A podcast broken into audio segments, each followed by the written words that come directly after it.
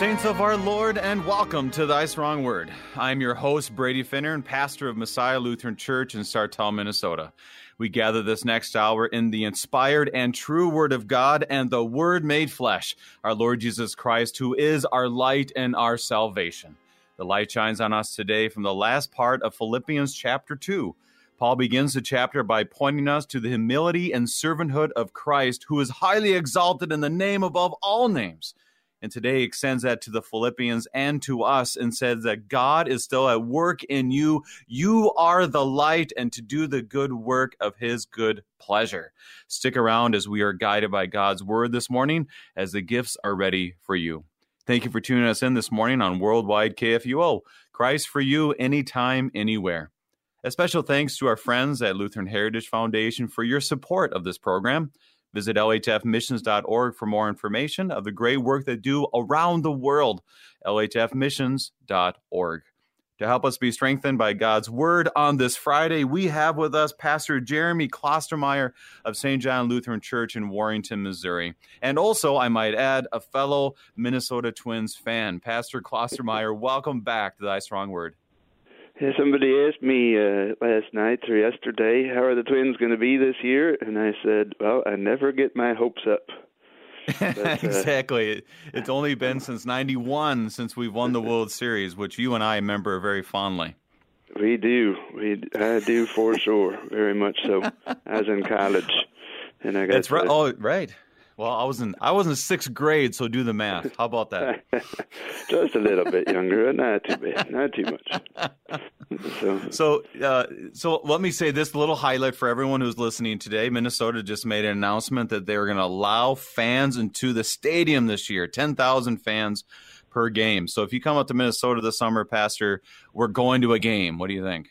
Yeah, that would be uh, excellent. I haven't been to that. Uh, I call it a new stadium. It's been around for I don't know how many years. years. already, but but uh, I uh, would love to do that. I would love to. All right, well, we'll keep that in mind. So, Pastor Klostermeyer, it's been a, a, little while since we've had you on the program. Tell us what's happening for you and the Saints at St. John. Well, we are in the middle of uh, some uh, some construction here, so uh, we have uh, gotten the foundation walls up, and they took the forms off today, so that's exciting. Um, there, it's quite a it's quite muddy because we had quite a bit of rain the last couple of days, but uh, it's exciting. I'm excited for our project that it's gotten underway and that it's uh, um, that God's uh, children are going to be uh, growing growing up along with the building and in the building and that our community is going to be able to come and be a part of God's word in this place. So I'm looking forward to that. What what a blessing, and that's something I encourage encourage our listeners every time that we have a, a pastor on with us uh, that we would continue to pray for you and the ministry, especially for something like this, where you are um, you are you are building not for the sake of building and hoping they will come, but you're building because they're there. And and how can we make sure that we're able to serve them and bring the word of God and and as you've been doing through COVID, uh, serving your community. So I encourage our listeners to continue to pray for Pastor Klostermeyer and the saints at St. John. Uh, on that note, Pastor, can you begin our time and ask for the Lord's blessings in prayer? Certainly. Let's pray. Lord God, as we learned yesterday from uh, Paul's letter, that we are to uh, have your mind and be servants.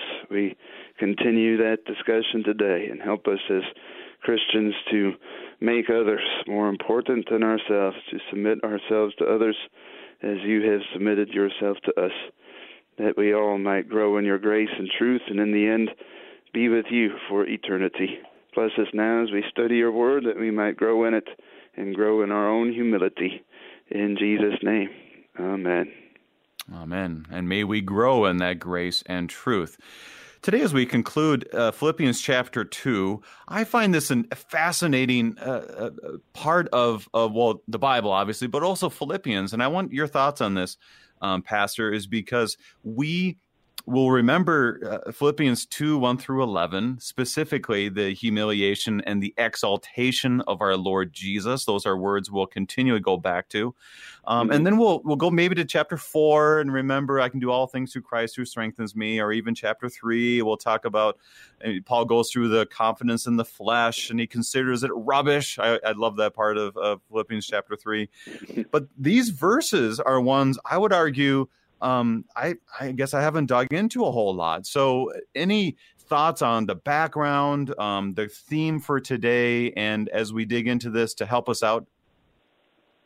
Well, um, the first part of the verses we're going to talk about today, 12 through, I believe it's 18, are kind of mm-hmm. a, uh, you know, Paul in the first verses 1 through 11 talks about uh, that we're supposed to be humble and that we are supposed to have the same mind as Christ.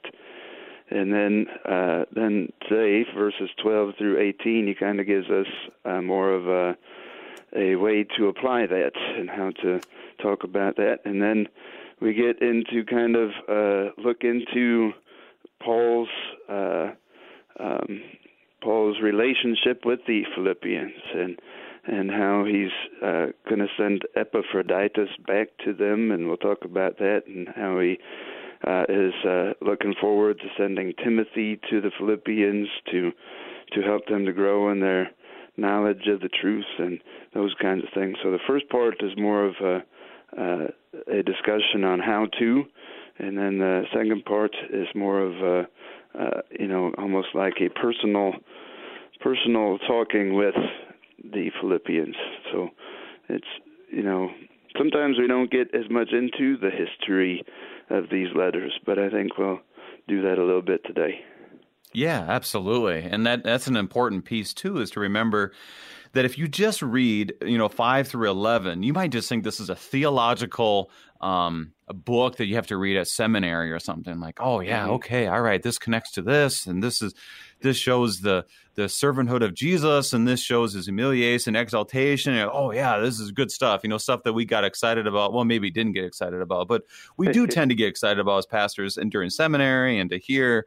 But it also is a personal letter that this there's this is a real person with real friends and with yeah. sicknesses and all that. Any thoughts on that?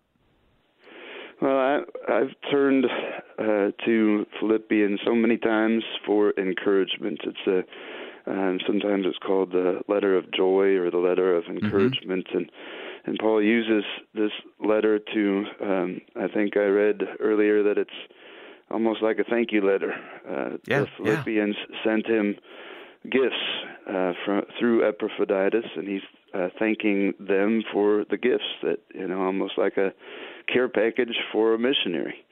Um, you know, kind of the same thing we would do today if uh, if a congregation cares for a missionary uh, or has has a missionary as part of their budget, then you know they they send that missionary gifts and support and and so uh, Paul is kind of using this letter to thank them, but to encourage them in their own mission as well. So um, that's kind of what's going on.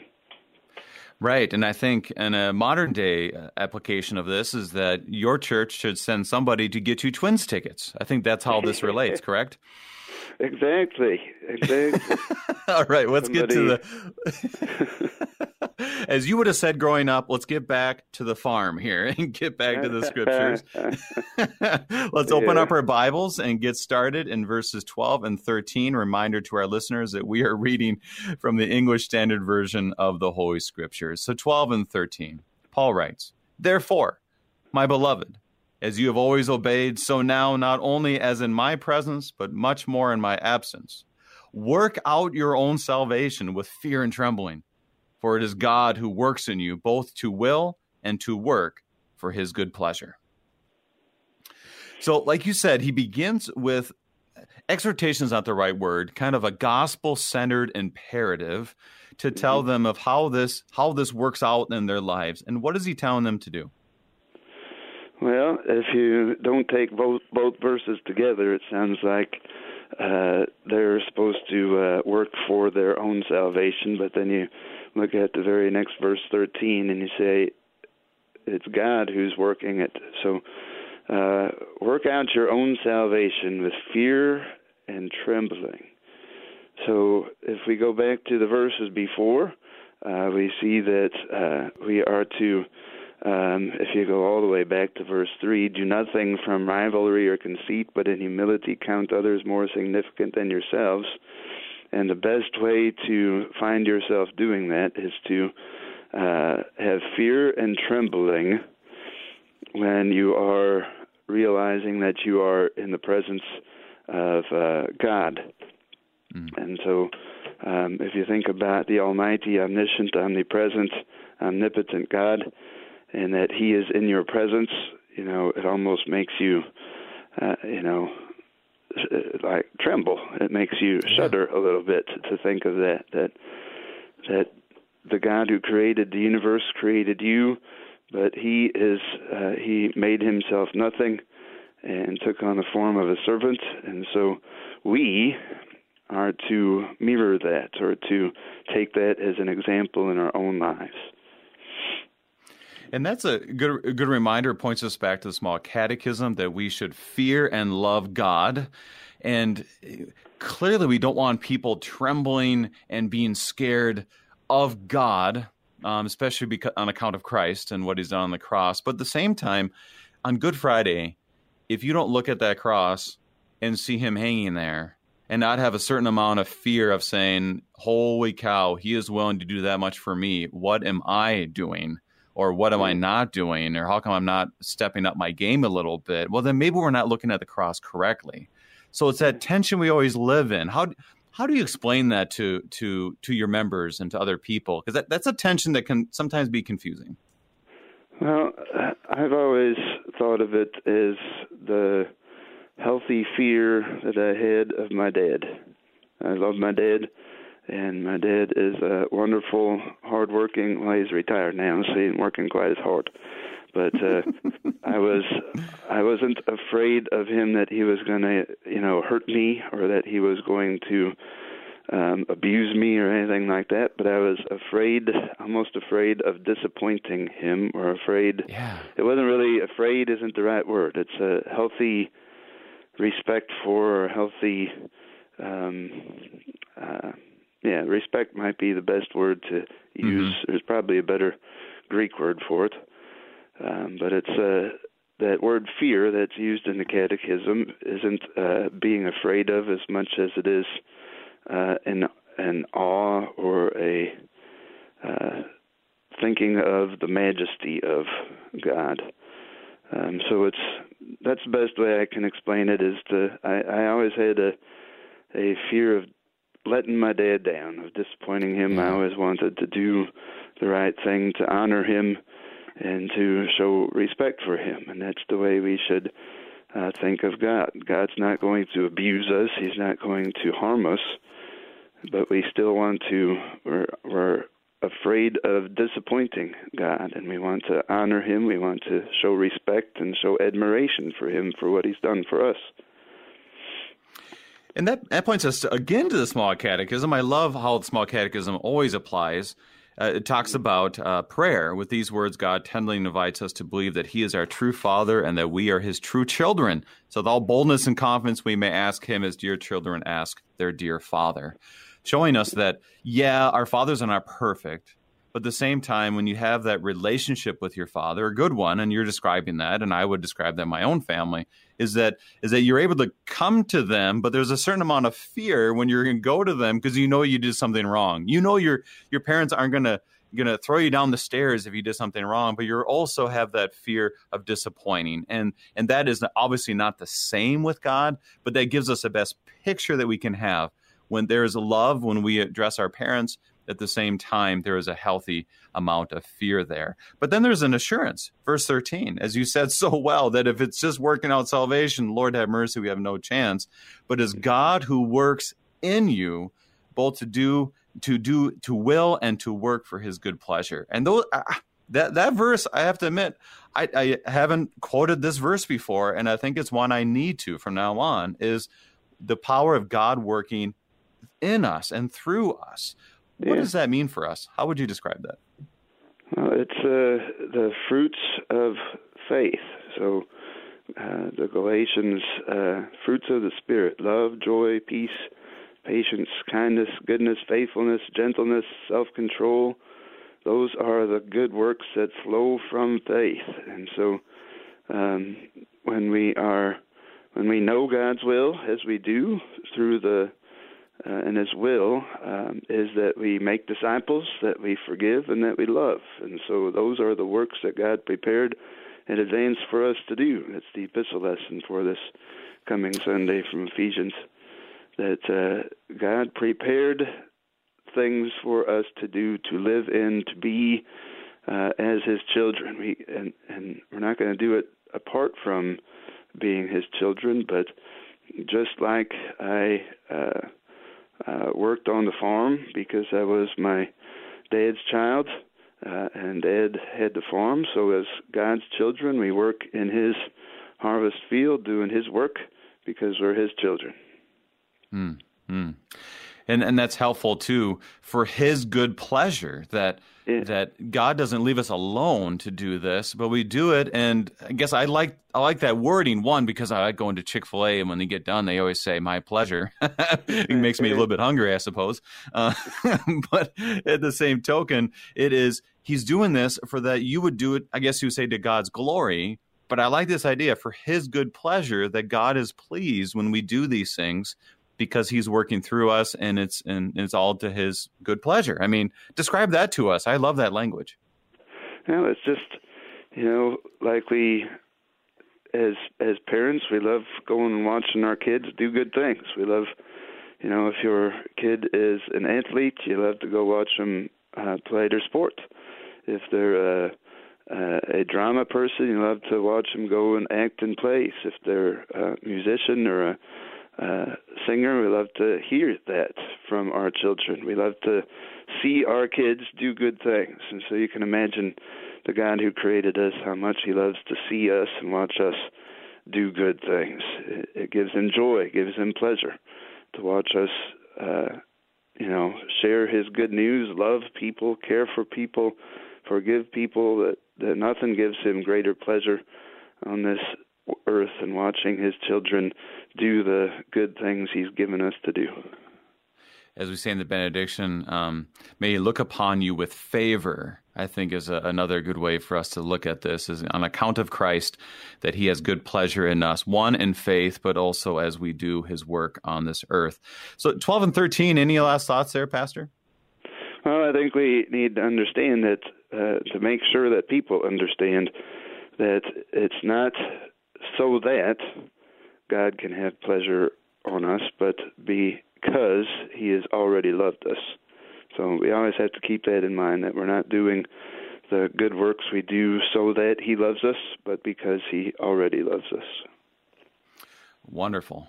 Well, let's move on, and I and I want I want us to think about these next verses in the way of uh, how how have you, pastors, seen this in your life? And also for our listeners, I didn't say this before, but if you have any questions or even comments about what we're talking about today, uh, write an email kfuo at kfuo.org, kfuo at kfuo.org, because these are we we we always have to take a step back and say, okay, how was God doing this? How was how was God? How are God's people working for His good pleasure on account of Christ? Because of his humiliation, exaltation, his example, and his saving grace upon us.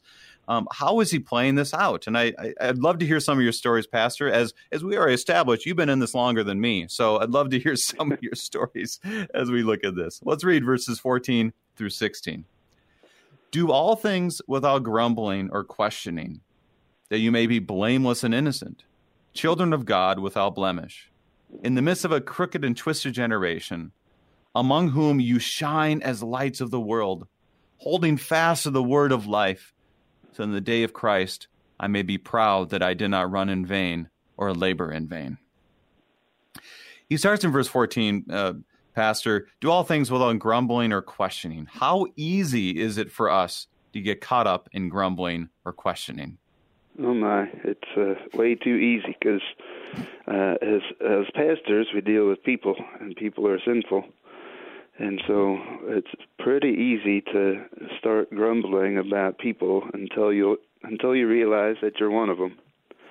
and so That's true. And then you start uh, having a little more understanding. And uh, I like your Chick fil A reference. Everybody loves Chick fil A, partly because it's good chicken, but even more so because it's good service. Mm-hmm. And how much easier is it for people to have their ears open when the message is uh, conveyed in a in a loving, uh, joyful, uh, caring way. That's why in the verses before, Paul makes sure that we understand that we are to count others as more important than ourselves. Mm. So it's a um, we have to have that attitude, the same attitude of Jesus when it comes to serving others, and that's why he tells us don't grumble or question, um, because all that does is that uh, puts a stumbling block in front of people when they when God is using you to uh, share the gospel. So it's uh, so that we can shine like stars, so that in the middle of a uh, I love those words, crooked and twisted generation. Mm. um, so Christians are to look different in this crooked and twisted generation. We are to shine like stars. We are to be a light in the world. Um, and, you know, if we are uh, focusing on the love and joy and peace of Christ, um, that is something uh, that shows difference. It shows how we are different than the world. And that and that's exactly true. And and it's something that we have to work on even harder during the social media age. And oh, and yeah. it clearly was an issue in that church, you know, uh, in Philippians, because without grumbling or questioning, and he says that you may be blameless and innocent, children of God, without blemish in the midst of a crooked and twisted generation.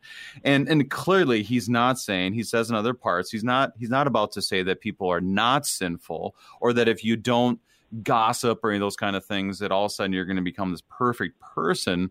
But if if we follow the eighth commandment and we do this defend people speak well of people and explain everything in kindest way we're going to look a whole lot more blameless and innocent than we did prior or definitely more uh, uh, less uh, blameless and, and, more more uh, blameless and innocent than much of the world because the world just wants to throw everyone under the bus. And if we as christians are not I'm speaking badly at people, we're going to look pretty good. Now, that's not the goal, but you know, any thoughts on that? Yeah, I think of um, uh, the phrase uh, "burning bridges," and sometimes mm. if we get to be grumbling and questioning and complaining and and uh, you know, like you said, tearing other people down, then uh, we're kind of burning a bridge between the gospel and needs to hear it. And so um, I think that's kind of Paul's emphasis here is that we don't want to to uh, cause cause a stumbling block or cause somebody to to put up a wall to the gospel. We want the last thing we want to do is be a hindrance to the gospel. So a lot of times it's best to just let the gospel uh, be front and center and get out of the way and don't put ourselves in the situation. And you're talking about um, social media. I, I I've been uh, uh, guilty of it myself. That I start grumbling or complaining about something, and then all of a sudden it gets out of hand, and, and I say, "Wait a minute, this isn't what I'm supposed to be about." And so we catch ourselves, even as pastors, uh, complaining about things that you know really don't matter, uh, and the the gospel has uh, is uh, hindered because of it. Right. And I do remember one particular time that I was speaking with an individual, and and it, it goes like this: that we need to control our tongue. Obviously, that's something that Paul speaks about uh, control our tongue, but also let's be honest, we fail. I mean, there's a certain amount of uh, when we hear these words of, of Paul that we realize that we have failed in this. And I was speaking to a particular man, and we talked, and, and to be honest, I couldn't remember a ton of what he said, but he said some things that I suppose could have been against the eighth commandment, or it was, I guess. I just didn't notice it at the time. And he he came up to me the next day, and he goes, "Pastor, I apologize uh, that." I said this, this, and this, and this. and and that's part of this too is that there is this innocence and blamelessness when you repent. And then I, was, I told them because of christ you're forgiven. And and there's that aspect of this too that that looks different than the world as well. That we that we not only say those words but we repent of them. And that as christians we forgive them as they go through this life. In the crooked and twisted generation we know that there is redemption and that there is washing uh, cleanliness in our lord jesus uh, any any other thoughts on those yeah um, well just thinking um, that you know this I hate to use a overused term, but this cancel culture is is void of forgiveness and mm. and uh, we're quick to judge and quick to condemn and quick to put everybody under the bus um, when the Lord Jesus gives us just the opposite directive to be quick to or slow to anger uh, and slow to judge and quick to forgive and quick to uh, give peace. And you know, more and more Christians can be examples of that and be different from the world in that way now too. Absolutely. And, and kind of a, to move forward in these in this language here in verse 15 you shine in the light uh, shine as lights in the world. And this goes back to jesus' words. Obviously paul would have these words on his heart and mind as he's saying this where jesus says on the sermon on the mount you are the light of the world. I mean in john he says i am the light of the world. But then he looks at us as ones who um, you know have been crucified with christ no longer i live but christ who lives in me. You are the light of the world holding fast to the word of life. How have how would you describe that to people, and how have you seen that in ministry that people are being lights in the world? Well, I can think of you know hundreds of different people in my life of people who just um, you know they they were the example that chapter two is about. They were humble and they were joyful and they were caring and they were kind um, but all of that flows from the light, the light and the peace of Christ that dwells in them. And that, of course, comes through uh, years of reading and studying the scriptures and living uh, living a life of repentance, most of all. Um, and so I can think of many very wise people, my uh, grandparents, my parents, my uh, teachers growing up in a Lutheran school. I had many teachers who were examples of that, and and uh, many of my parishioners here at St. John's have been wonderful examples of that over the last 20 years. That uh, they have, in essence, humbled me because they were uh, as much, if not more, at times, uh, knowledge knowledgeable of the Scriptures and the love of Christ in their own lives. Well, let's hold on to other stories if you have them because it's time for a break. I lost track of time. Uh, we are studying Philippians chapter 2 with Pastor Jeremy Klostermeyer. We'll be right back.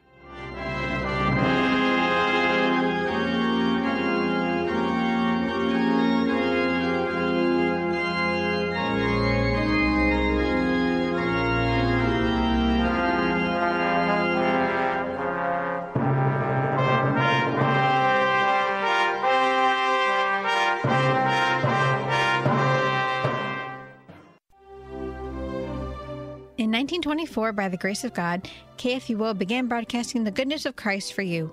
A long part of this history is bringing you worship services to hear and receive the good gifts of God in His words. This Sunday morning, join us for services from Peace Lutheran Church at 8 a.m. and Hope Lutheran Church at 1045, as well as Bible study from St. Paul's Lutheran Church in De Pere at 930. Hear Christ for you in Sunday morning services on KFUO.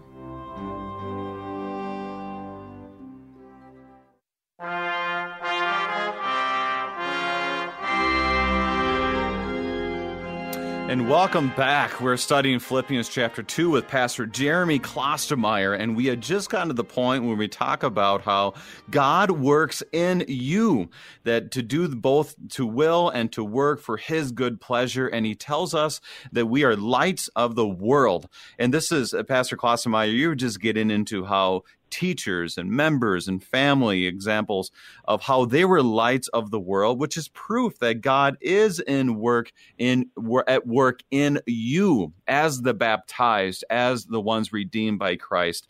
Um, people being humble when, especially towards us, when we probably didn't deserve um, to have someone humbly come before us, and and they humbled us to show how God is at work. Any other thoughts on these um, uh, through verse sixteen to this point, Pastor? Well, I just think of I think of all those people because they took an interest in me and in my life, and they made me uh, more important than themselves. So they were, in essence, serving me, and that gets back to the beginning of the chapter, which talked about yesterday. That uh, yeah. uh, think of others as being more important than yourselves, and a lot of times as human beings we get turned inward and we think about only about ourselves and how the Lord can help us. But uh, if you want joy, if, and if you want to experience the love of Christ, the best way to do that is to turn outward and to share the love of Christ with others and to make their lives uh, more important than your own. Um, and to take an interest and take an inventory of their life and to help them in any way that you can. And I think that's a good segue for our next two verses, 17 and 18, as he speaks about being a drink offering. We'll read. Paul says, Even if I am to be poured out as a drink offering upon the sacrificial offering of your faith, I am glad and rejoice with all of you. Likewise, you also should be glad and rejoice with me. He speaks about drink offering, sacrificial offering. What is he talking about? Well, it's uh, Old Testament stuff, I believe, and uh, mm-hmm. I have.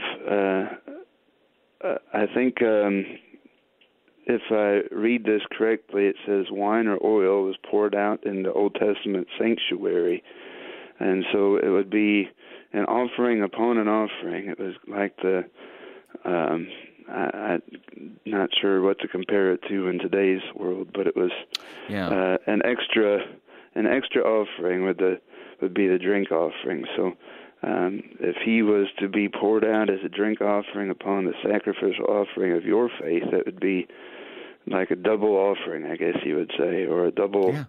uh, sacrifice. Uh, um, I'm having trouble coming up with the words, but uh, I, uh, me too. That's that's kind of why I asked you, hoping you had better words for it. But I guess we're together on this one. he, I, I really read this, and it really it felt like that understanding of um, if I am going to be in jail and you are to be fruitful in faith, then thanks be to God um, yeah. that I have offered myself. Uh, and I, like you said, I'm not sure how how do you take a, a, drink offering and compare that to today? I don't know. It's definitely not. Mm-hmm. I don't. I can't even think of anything that, that we would do that would be. And you know, if someone has out there an example of this, I would love to hear it. If you want to email us about how that might relate to today, um, for you, our listeners but also just understanding offering upon an offering and it is bearing fruit. And with that, I rejoice. And he says it twice here I rejoice with all of you. Likewise, you also should be glad and rejoice. I wanted to ask you this, Pastor, um, because I can always tell the joy that you have. You know, we've had a number of interactions with each other. And uh, why is it important that in all circumstances that we are able to have joy as Christian people? Well, because you know, it's the the already but not yet kind of thing. We are already God's children. We are already saved, and getting back to the verses before, uh, we're to look different than the world, especially in this uh, uh, COVID time where it's a whole lot of doom and gloom. Um, the Lord uh, Lord's presence needs to be heard and seen and felt, and how He does that is through us, through His children. And so that's why it's important to be glad and rejoice, to rejoice in our sufferings, to rejoice so that uh, the joy becomes. Uh, um, oh, what's the word? I can't think of words all of a sudden today, but uh, it can be contagious. That's what I'm thinking of. That that that people see our joy and glorify our Father in heaven. And that is such a theme and so important to remember that when Paul's writing this, he is in jail and there are things that he's just not able to do because we tend to associate joy with freedom as Americans. We tend to associate joy with uh, feelings that I'm feeling happy, therefore I have joy. And if there's something bad, then I don't have joy. Uh, but here is speaking about that continuous understanding of who we are as a child of God. And I love how you how you said that. It's not the now and not it's the now and not yet. That right now we're a child of God, but we we know the end of the story. We know where we'll be. We know who we will be with, which is our Lord Jesus. And how can we not have joy in all circumstances, even when we grieve, because what the Lord has done for us. So Paul is just such a great example for us on how the Christian life looks in all circumstances. We are looking at these first number of verses, as you said, kind of the first section of our reading today. Any last thoughts before we move on to Timothy and Epaphroditus? Well, Paul's Paul's whole attitude and his whole reason for living, you might say, is the gospel. You know, he says, "I I resolved to know nothing but Jesus Christ and Him crucified. And so anything that's going to get in the way of that, he says, get rid of it and have a spirit of service and humility so that others can see Christ through you. And I think that's the that's the purpose of the first three quarters of chapter two. And I, would like to encourage our listeners too, as we hear these words, these are good words to pray about for yourself how can I be a light in this world? How can I be one? Well, first of all, to have the assurance that God is at work with me and through me. At the same time, how can I uh, speak well of others? How can I continue to work in God's kingdom and also to pray for others that they may do the same? And at the end of the time, that we may be able to rejoice. And now we move forward to what I think is an important thing for us as the church is to see how other people in the kingdom are at work and and uh, that we send people on their way, whether it is people in your church or in the kingdom. Uh, they go here, they go there, they go across the world, they go across town, they go to different places, and God works through them as well. And today we are looking at Timothy and Epaphroditus. So first we'll start with Timothy, verses 19 through 24. I hope in the Lord Jesus to send Timothy to you soon, so that I too may be cheered by news of you. For I have no one like him who will genuinely concern for your welfare. For they for they all seek after their own interest, not those of Jesus Christ. But you know Timothy's proven worth, how as a son with a father he has served me in the gospel. I hope therefore to send him just as soon as I see how it will go with me and I trust in the Lord that I shortly myself will come also. So I wanted to break down a little bit about this guy named Timothy. People will know that he's a guy that has two books written about him, um, to him, excuse me, two letters written to him. But do you have any thoughts about who Timothy was, and I don't know, maybe some history? I don't know what some words on Timothy as he writes this. Well, Timothy, um, I did uh, brush up on my my Bible history and uh, who Timothy was. He was uh, born in Lystra. He had uh, his mother and grandmother are the ones who are counted as the ones who brought him to faith. Um, later on, after this letter to the Philippians in the mid to late 60s, he became a pastor in Ephesus. And uh, but before that, he went uh, as pretty much a teenager and a young adult, he went on missionary journeys and uh, with Paul.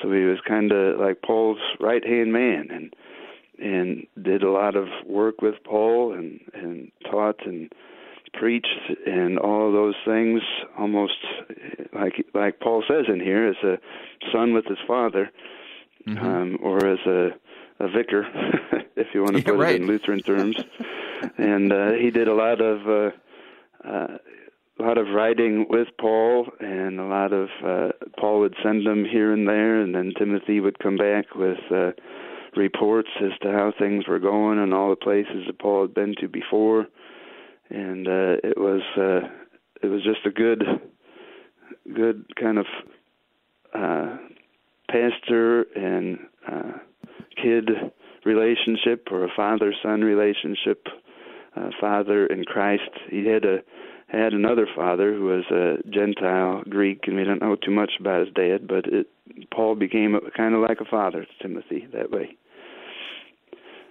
And, and, yeah, kind of like a father confessor type of uh, situation, or like a sometimes we call him a bishop on our vicarage. And for our listeners yeah. on in the Lutheran Church Missouri Synod, when we're a vicar, it's like our third year of seminary where we'll go and and well, as, as some people said, like you play pastor, but you're not pastor for a year. but anyways, Timothy obviously was a pastor. We would argue that. Um, but he was he was uh, the spiritual father was Paul, and even writing the Philippians, he to the Philippians it says Paul and Timothy, servants of Christ Jesus, to begin this epistle. Mm-hmm. So Timothy is not like this subservient um, uh, servant to a master, but they were co-workers yeah. in the yeah. gospel of Christ, and he wants to send them to the Philippians. Right? Is that what we're is that what we're feeling from this?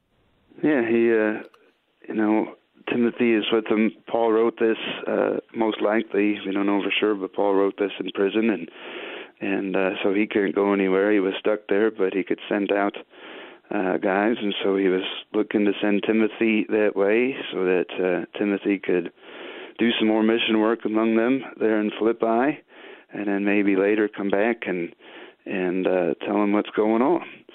Uh, so it was uh, kind of like a short-term mission trip for for Timothy that Paul was send him, sending him on. And that's that's wonderful. Uh, uh, the way he speaks about Timothy. So he wants yeah. to send him there, and how he speaks about them is not like, "I'm sending Timothy. He's a good guy. Move forward." No, he he compares it to others in their area. Obviously, he's speaking about um, those of this twisted and crooked generation for there obviously are some others who seek their own interest, not those of Jesus Christ. Now, in in in Philippians, he also speaks about uh, kind. Of, he doesn't say it as strongly as Galatians, where there's Judaizers. He doesn't speak as long as he does in Second Corinthians, where there's super apostles. But he does kind of give a little bit of a feel for that in chapter three, which we'll get to on Monday. But here he's speaking about how there are people who are against the gospel but this is not Timothy. Timothy has proven his worth. He is a man that is a, a, a godly man, and he's going to send them. And, and Paul also says, I can't wait to come to you as well. Any thoughts on, on how he speaks about Timothy? Well, it's, uh, like I says, uh, for I have no one like him who will be mm. genuinely concerned for your welfare. So Timothy had some uh, uh interest because it was kind of his home area uh, Rome Rome's about uh, I was looking this up that it's about 800 miles from Rome to to um, Philippi, and that's hmm. Philippi is kind of the northern area. Ephesus a little bit south, and so Lystra's kind of in between, and so that was kind of Timothy's home area. So he would have a little bit more interest in the people there because they were kind of his own people. Um, but at the same time, he was genuinely concerned for their welfare as somebody who was concerned uh, for their faith, um, not just for own, his own personal gain, not just for recognition, but he put, going back to the beginning of the chapter, he put himself and or put their concerns before his own. And and that's a I like how you make that distinction of how far away Philippi is from Rome. Because if you don't, and, and this is what I encourage our listeners, and I'm actually looking at a map right now as you said that, Rome and Philippi are not, they're not nearby each other. this is a long ways to go. So clearly that letter did not get there quickly. Well, at the same time, it's a good reminder for us that um, he writes us not only in jail, but far away from these beloved people and what is required to get there and the memories and the what happened in between. You know, you have Thessalonica and you have these others and different missionary journeys. Uh, there's a lot of stuff that happens between there. So he's definitely writing um, in a context that is not even conceivable for us because we could fly from Rome to Philippi or something nowadays. You know, it's from, from like Minnesota to St. Louis kind of thing. Um, but for them, that was a long ways to go that would take a long time. So this is uh, this is pretty deep in the heart, as you said. This is kind of home country, but there's a lot more to it um, than first meets the eye. Any thoughts on that? Yeah, well, like you said, um, well, we'll get into Epaphroditus here in a moment, but uh, how much it would take just to get there, just to bring a letter.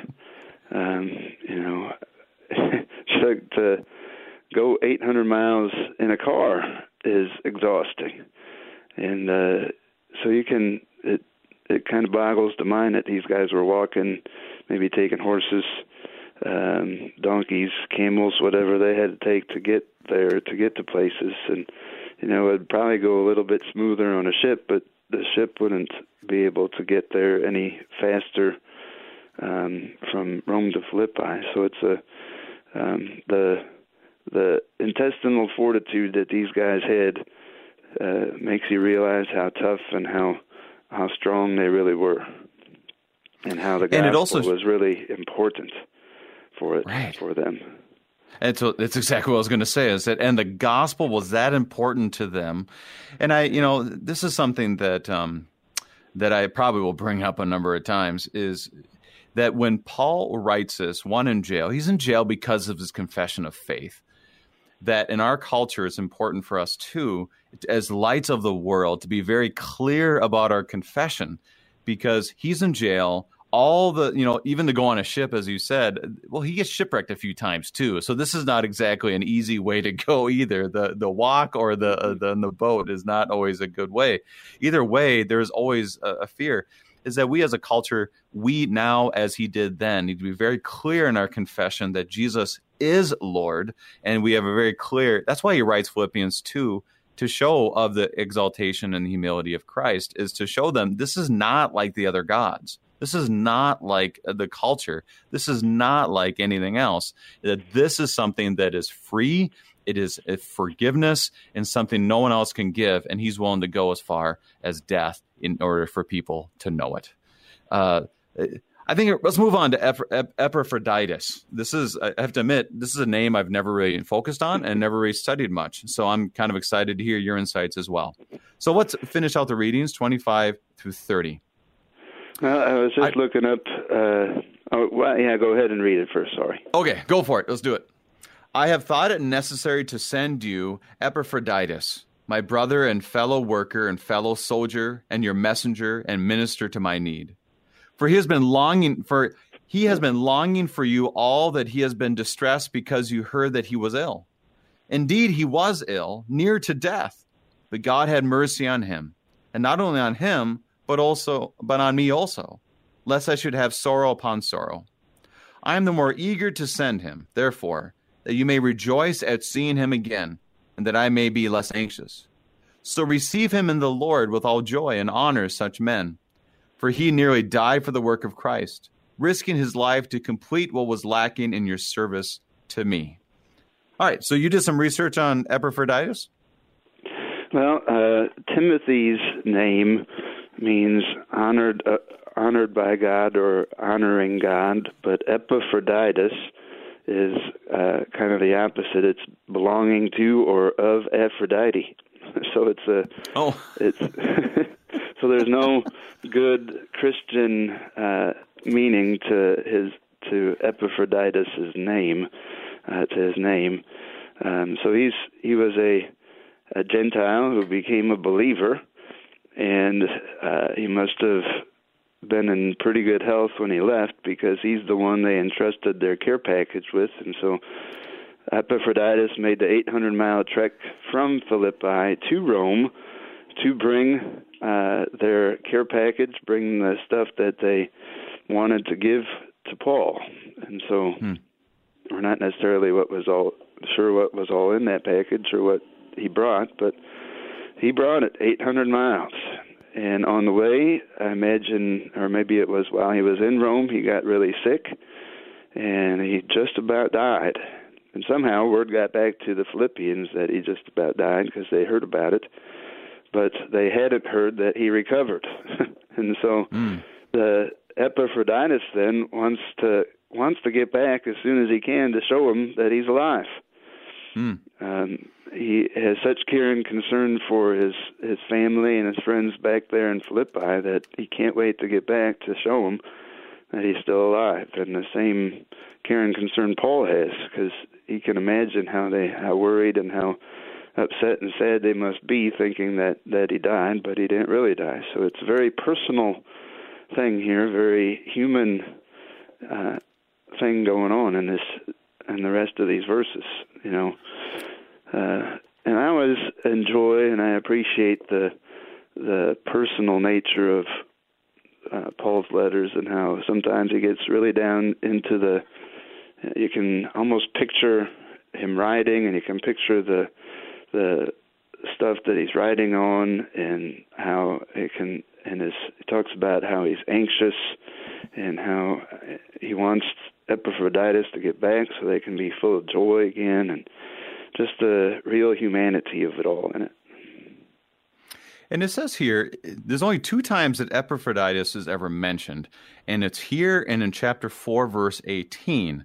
And this is, I mean, like I said, I've I probably have uh, read this name and then just kind of said I can't pronounce it, therefore I just moved on. But in, and if you go to mm-hmm. four, verse eighteen, it says, uh, and I would encourage our listeners uh, for you to to turn to Philippians four eighteen.